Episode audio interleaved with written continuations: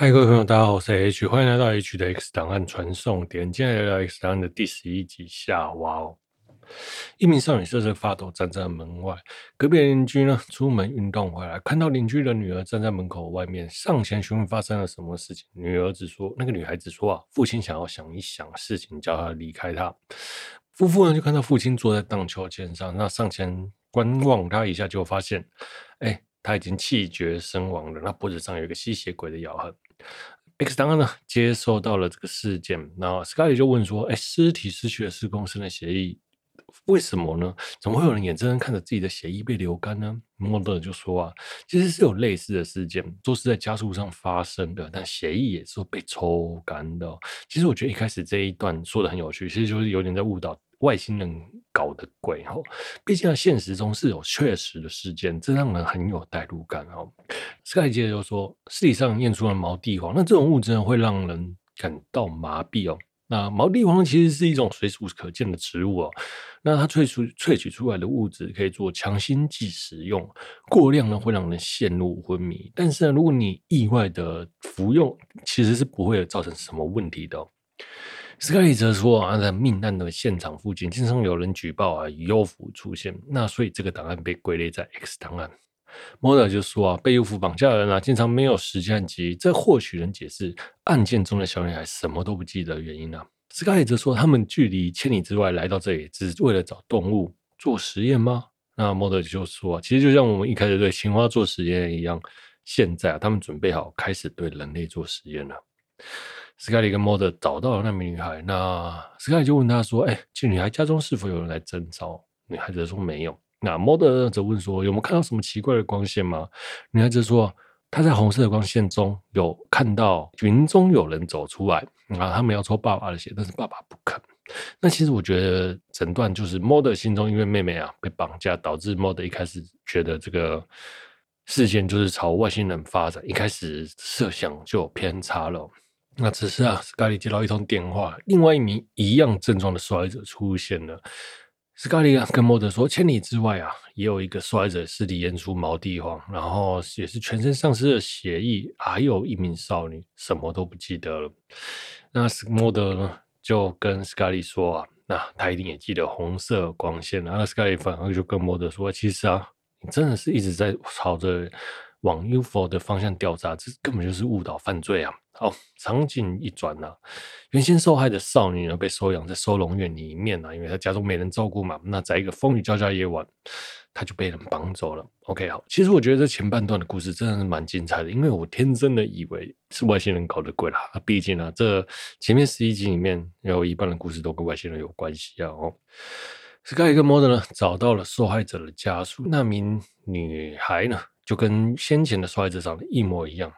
他问了母亲说：“认不认识另外一名受害者家属？”他说：“不认得了。”他也确认了女孩是他亲生的。他努力的在洛杉矶的某间诊所人工怀孕，怀上了她。斯卡利说呢。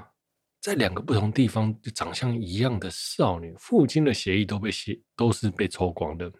莫德则再加上一点说，女孩一定会绑架。那原先的受害者女儿被绑架了，如果是共同犯罪的话，这个女孩也是一样，模式会是一样的。所以呢，斯卡利跟莫德分头行动，一个留下来盯梢，一个则是到了那个间莫山矶的诊所调查受孕的状况。而原先的院长呢，不想给他治疗，但是他一听到是接受坎卓克医生治疗，医生就说他是个问题人物，他们在怀疑坎卓克医生在秘密实验优生学和基因改造受精卵的时候呢，要调查他的时候，他意外的消失了。那这边跟大家聊一下，最早人工受孕的成功怀孕的是一七九零年。一七九零年哦，那体外受精是成功的，是一九六八年哦。那其实这中间隔了两百多年。好，那第一个试管婴儿的诞生大概是一九九二年哦。那在二零一八年呢，中国才宣称成功诞生了基因改造的婴儿。好，这一段的那个人工受孕的怀孕时和基因改造，其实是经过了一一段一段很长很长的时间。那其实这个故事很有趣，他写在一九九二年的时候，那个时候还没有什么基因改造之类的。莫德呢找了申喉龙，那我们深喉龙就说这是个利，这是利奇非实验，没有人知晓这个实验。那知晓这个实验呢，都已经死去了。冷战的实行俄国有在执行优生学啊，内容就是找优秀人员交配。那美国呢，听到俄国有做这件事情的时候，自然不落人后。那男的呢就叫亚当，女的就叫夏娃。那他们被收容在利希菲的精神实验所。斯卡利跟莫德到了精神病院里面，那到处都是疯子的叫喊。他们来到了最底层，门牌上写的 “Ava 六”。狱警拿着手电筒给他们，然后他们进去房门，只见一个女子被绑在角落里面。他说他曾经把狱警的眼睛咬咬下来，有严重的暴力倾向。那那名女子又说，他们全家只剩下夏娃的六号和七号，七号先逃走，然后后面的十年八号又逃了。那他们的 IQ 总共两百六十五啊，哇，两百六十五的 IQ 哎，人类的原来一百八就极限了吧？我在想，然后有严重的自杀倾向、暴力倾向啊。那前面他也说过了。现只剩下他和七要，那他又说八号十年逃走，其实我觉得这有点胡言乱语的状态哦。他呢又展示了他们全家的照片给他们看，那里面呢全部都是长相一样的少女。莫德就说他们利用这机构在研究这件事件。故事回到了主线，斯卡利跟莫德在盯梢，坎卓克呢出面带走了少女。坎卓克呢就跟那个精神病院里面的那位长得一模一样啊。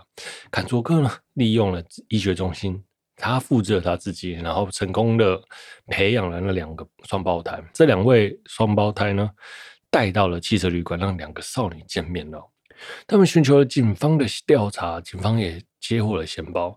有着极聪明的少女跟他说：“啊，利用氯氯气就可以控制那个水藻的生长。”莫德说：“这么聪明的少女就应该就是他们了。”那你觉得哪有少女这么聪明呢？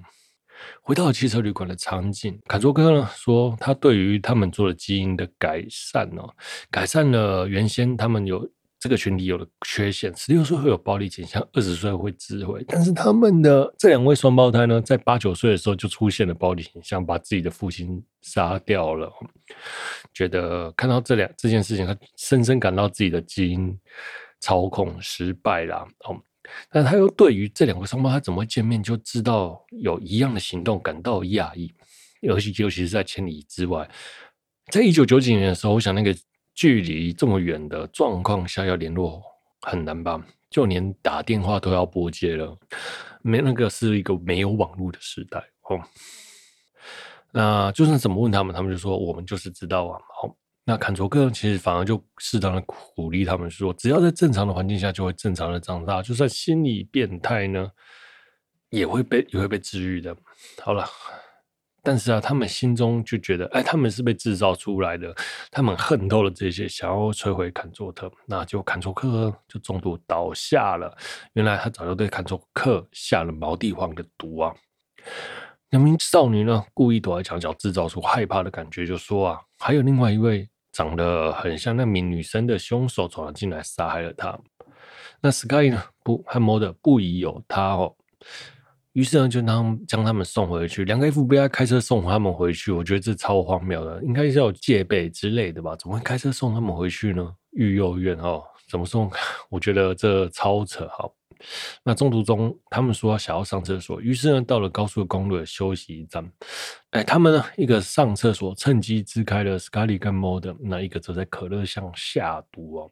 正当他们要离开的时候，Mulder 发现他没带钥匙，回过头去找柜台寻找钥匙，发现钥匙被放在那个柜台旁边，柜台旁边呢有那个放饮料留下的水盒，那个水盒是绿色的。Mulder 舔了两口，发现那是毛地黄，Mulder 马上意识到他。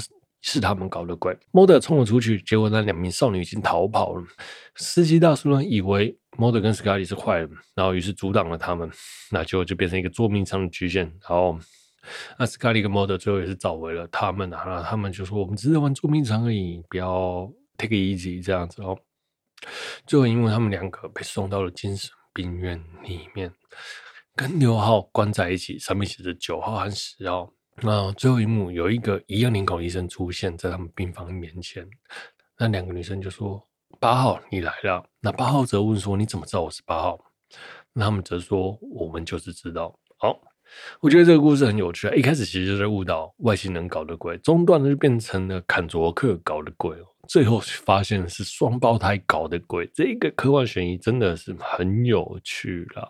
好，那像这样低成本然后。就只是人物的对谈、剧情转换，就可以做出这样子的效果。真的，我还觉得这一集很精彩，很好看。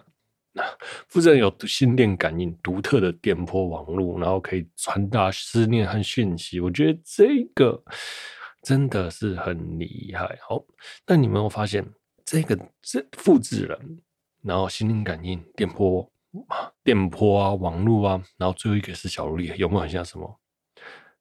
超电磁炮、玉版美琴的复制人玉坂美、玉版网络，最后一个呢？